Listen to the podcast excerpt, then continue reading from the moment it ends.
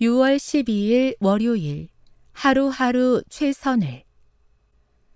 또 내가 내 영혼에게 이르되 영혼아 여러 해 쓸 물건을 많이 쌓아두었으니 평안히 쉬고 먹고 마시고 즐거워하자 하리라 하되.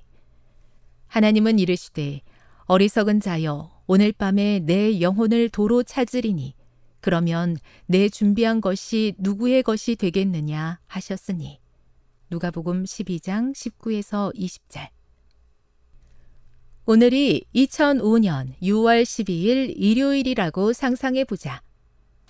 여러분은 스탠퍼드 스타디움에서 114회 스탠퍼드 대학 졸업식을 참관 중이다. 그런데 놀랍게도 학사 학위조차 없는 사람이 나와서 연설한다. 그 사람은 몇 년 전 공동 설립한 회사에서 쫓겨났고 췌장암을 진단받은 상태이다.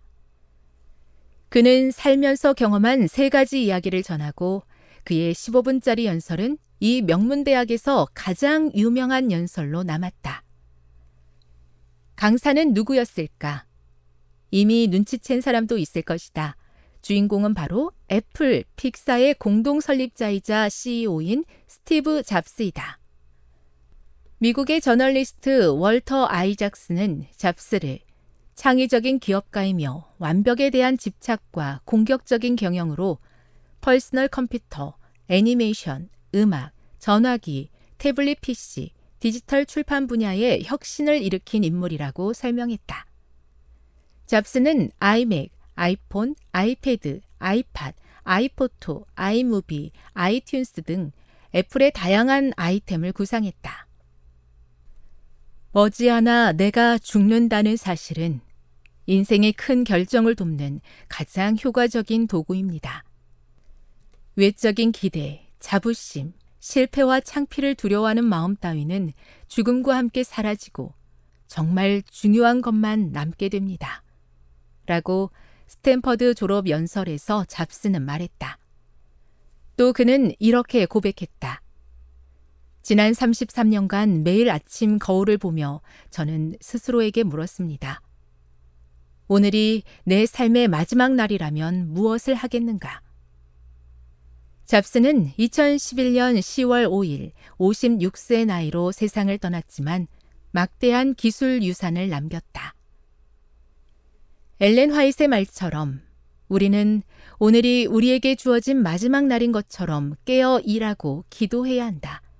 그러면 매우 진지한 자세로 삶에 임할 것이다. 또 우리의 말과 행동은 예수께 더욱 가까워질 것이다.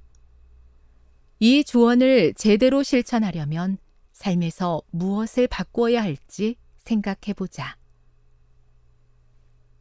또 내가 내 영혼에게 이르되 영혼아 여러 해 쓸 물건을 많이 쌓아 두었으니 평안히 쉬고 먹고 먹고 마시고 즐거워하자 하리라 하되 하나님은 이르시되 어리석은 자여 오늘 밤에 내 영혼을 도로 찾으리니 그러면 내 준비한 것이 누구의 것이 되겠느냐 하셨으니 누가복음 12장 19에서 20절